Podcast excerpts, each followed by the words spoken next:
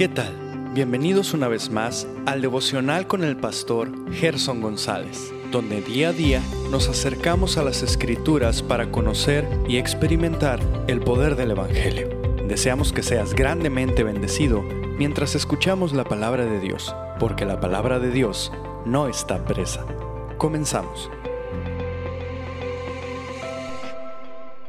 Muy buenos días, sean todos bienvenidos. Esta mañana vamos a, a, comenzar un nuevo salmo. En esta ocasión será el Salmo 137, un salmo sumamente conocido para todos nosotros. Pero antes de llegar allí, permíteme recuperar las palabras del puritano Philip Doddridge.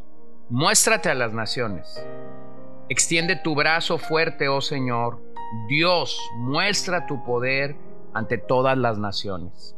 Extiende tu salvación a los corazones de las multitudes para que puedan creer y venir a ti. Que el gran Salvador de Israel sea hallado por aquellos que no te buscan y a través de la sorprendente anuencia de tu gracia. Muéstrate a aquellos que no te han llamado. Que tu pueblo original no sea no solo sea provocado a la ira, sino que despierte para seguir el mismo camino y reclame esas bendiciones que tú, por medio de tu Hijo, has rebajado ofreciéndolos a todos los gentiles. Amén. Bueno, y cuando pensamos en estas palabras, nos damos cuenta que esto es una realidad. Aquel mensaje uh, que había sido empaquetado en el Antiguo Testamento, aparentemente solo para la nación de Israel, siendo esta la la nación elegida de Dios, la niña de sus ojos, hoy en día está al alcance de todos nosotros. En el vocabulario de Pablo, el pueblo no judío eran los gentiles, eran los que no eran el pueblo de Dios, como tú y como yo. Claramente no somos descendientes directos de Abraham por la sangre. Y sin embargo en el Evangelio se nos ha ofrecido esa bendita esperanza de ser parte del pueblo del Señor. Así que quisiera animarte a tener un corazón agradecido cuando nos percatamos de esta inclusión que el Señor Jesús ha logrado para cada uno de nosotros por medio de su obra. Si tú no estás seguro de que eres parte del pueblo de Dios, entonces mi invitación esta mañana es al arrepentimiento, es a que vengas y estés eh, con cuentas claras delante del Señor. Y lo mejor de todo esto es que el Señor uh, es el que limpia, el que prepara el camino para que todo pecador pueda venir a Él humillado, rendido, postrado y reconociendo su necesidad de Él. Ahora lleguemos a este maravilloso salmo, me refiero al 137, y veamos en este salmo durante los próximos días el lamento que se levantó desde Babilonia. Este es un salmo que fue escrito mientras el reino de Judá, el reino que permaneció fiel al pacto con David, se encontraba cautivo en Babilonia. Hay que recordar que este cautiverio duró 70 años y también hay que recordar que el Señor puso el, día de inicio y el día final de este cautiverio. E, en otras palabras, el Señor estaba disciplinando a Judá, el Señor estaba tratando con Judá y entonces el Señor cumplió su palabra y un buen día los hizo regresar a Jerusalén. Este es un salmo entonces ah, de súplica, una súplica que es colectiva. Su autor debió haber sido un israelita que experimentó el escarnio del cautiverio babilónico, en el que encontramos un sentido de patriotismo uh, intenso.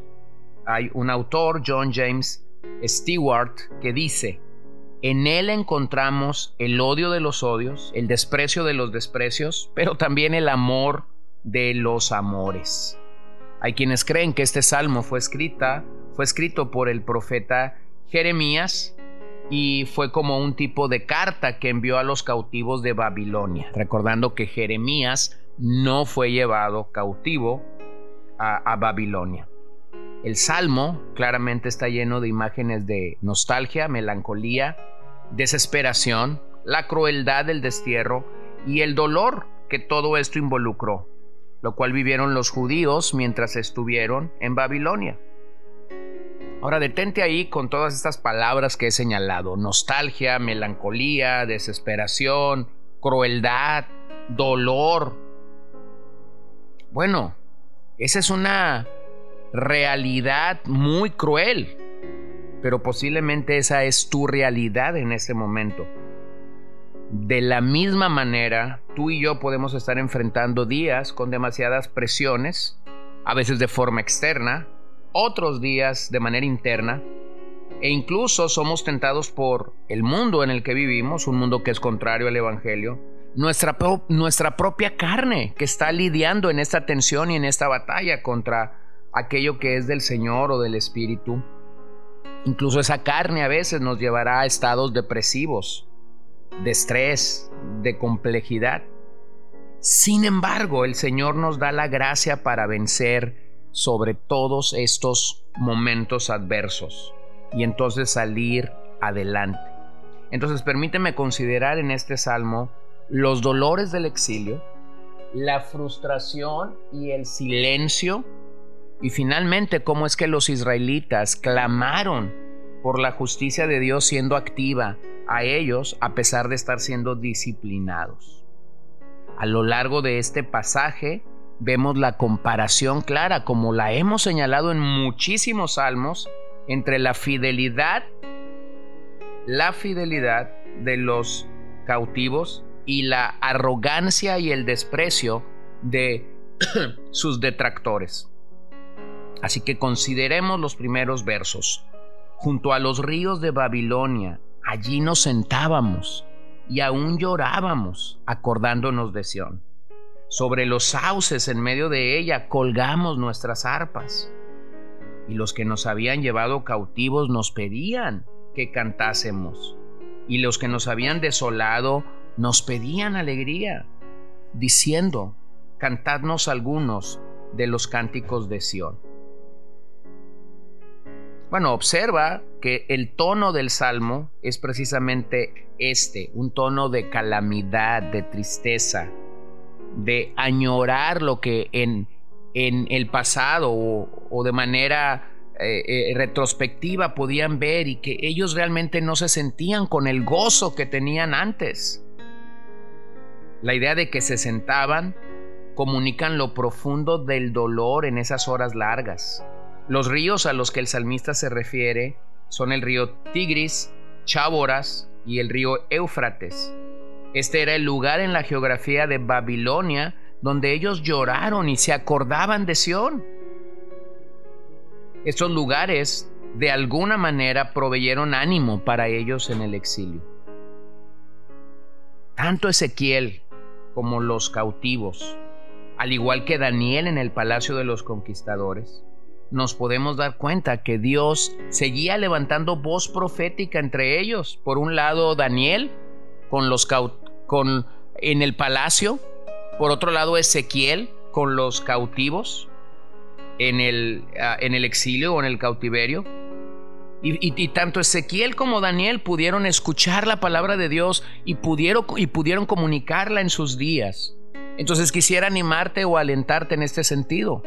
Puedes estar viviendo días como nuestros hermanos en Babilonia padeciendo el cautiverio y sin embargo Dios era fiel para levantar a sus mensajeros, al estilo de Daniel, al estilo de Ezequiel, levantar el estandarte de la verdad, recordarnos quiénes somos en Cristo, recordarnos lo que Cristo ha hecho por nosotros. Bueno, ¿cómo negar esto cuando llegamos a, la lectura, por ejemplo, de la carta a los Efesios en el capítulo 1 y 2 y Pablo inaugura esa carta diciéndonos lo que somos en Cristo, somos herederos, somos coherederos, eh, somos salvos, somos regenerados, somos elegidos, somos santificados.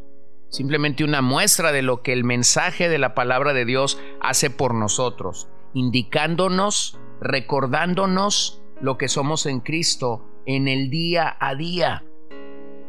Así que nunca desprecies el mensaje de la palabra de Dios, porque posiblemente detrás de ese verso duro, posiblemente detrás de ese verso oscuro para ti, pudiera haber gran aliento. Mira lo que Ezequiel, por ejemplo, estaba profetizando en su libro en el 1.1. Aconteció en el año 30, en el mes cuarto, a los cinco días del mes que estando yo en medio de los cautivos junto al río Quebar, los cielos se abrieron y vi visiones de Dios. Ahora, pregúntate simplemente, ¿por qué los cielos se abrieron? ¿Por qué Ezequiel vio visiones de Dios? Bueno, esto no lo podía provocar Ezequiel. Nunca el verdadero mover de Dios es iniciado por el hombre. Nunca cuando Dios quiere mostrarnos una verdad es iniciado por el hombre. Siempre es Dios quien lo inicia. Siempre es Dios quien abre, eh, eh, quien abre los cielos o da visiones. Eh, en el caso específico de Ezequiel, siempre es Dios quien nos busca. Lo hace a través de su palabra, lo hace a través de un mensaje, lo hace a través de el compañerismo de otros hermanos, lo hace a través de los medios que él quiera usar. Incluso muchas veces Dios usará gente impía para recordarnos su fidelidad y su gracia. Lo vemos en el caso de Daniel en el 8.2. Vi en visión y cuando la vi yo estaba en Susa, que es la capital del reino, en la provincia de Elam. Vi pues en visión, estando junto al río Ulay. Nuevamente un hombre que está viendo visión de Dios, pero esa visión viene porque Dios la ha querido compartir. Así que de hecho los cautivos lloraron durante este tiempo. Y aún después salieron del exilio y levantaron de nuevo el templo. Pero la expresión, se acordaron de Sión. Observa que era su pasado lo que los ayudaba a sobrellevar un poco su presente, dándoles esperanza para el futuro, la gloria de la ciudad, su templo, el palacio del rey y sobre toda su vida de adoración en aquella ciudad. Incluso dice el Salmo que colgaron las arpas, que eran consideradas instrumentos de alegría. La expresión significa dejaron de cantar. La amargura y el dolor nos puede llevar a esa triste realidad como creyentes, de dejar de cantar al Señor. Siempre que un creyente deja de cantar, eso es señal o eso es una manera visible de considerar el resultado de la esclavitud. Hay algo que te está hay algo que te está esclavizando. Así que era una señal de tristeza, dolor, nostalgia, humillación, pero aún en todo ello, ellos tenían la esperanza de que Dios seguía levantando hombres fieles para comunicarles lo que Dios quería de ellos. Así que quisiera brindarte el ánimo si tú te encuentras en tristeza, afligido, en nostalgia, en dolor, en quebranto o en amargura esta mañana. No dejes de cantar la Biblia nos manda claramente a cantar. Colosenses 3:16 nos dice que cuando la palabra de Dios abunda entre nosotros, entonces nosotros cantaremos, cantaremos de la palabra, oraremos de la palabra, bendeciremos a Dios con el mensaje de las escrituras. Así que simplemente quisiera que pensáramos en eso este día y pudieras reflexionar en cómo estás enfrentando el lamento, el dolor, en tu propia vida. Al meditar en el lamento de los judíos en Babilonia, creo que hacemos una buena ah, reflexión y una buena oportunidad para auditarnos a nosotros mismos. Oremos. Señor, gracias esta mañana por tu palabra. Gracias que nos permites ver el cuadro triste de los judíos en Babilonia siendo cautivos, siendo disciplinados de hecho por ti pero a la par nos permites que nos cuestionemos y nos preguntemos si posiblemente nosotros enfrentamos días similares. Señor, que no dejemos de cantar de tu gloria, que por más tristeza, quebranto, nostalgia que pueda haber en nuestras almas, nos disciplinemos, nos autodisciplinemos para cantar a ti y para elevar nuestra voz delante de un Dios que merece de hecho toda la gloria y toda la honra, a pesar de los días difíciles que nosotros podamos estar enfrentando hoy. Te doy gracias por el día, te doy gracias por la familia, por el trabajo, por la salvación. Y si no te conozco, una vez más, pido que me des el don del arrepentimiento para venir a ti, humillado y postrado, reconociendo mi gran necesidad de ti. En tu nombre oramos, Señor. Amén. Gracias por acompañarnos el día de hoy. No olvides compartir este devocional con todos tus conocidos y recuerda que puedes seguirnos en Podbean, Spotify y Facebook como CCBN Los Mochis para que puedas escuchar todos los mensajes, los devocionales y también seguir nuestras transmisiones en vivo. Esperamos que nos acompañes el día de mañana. Que el Señor te bendiga.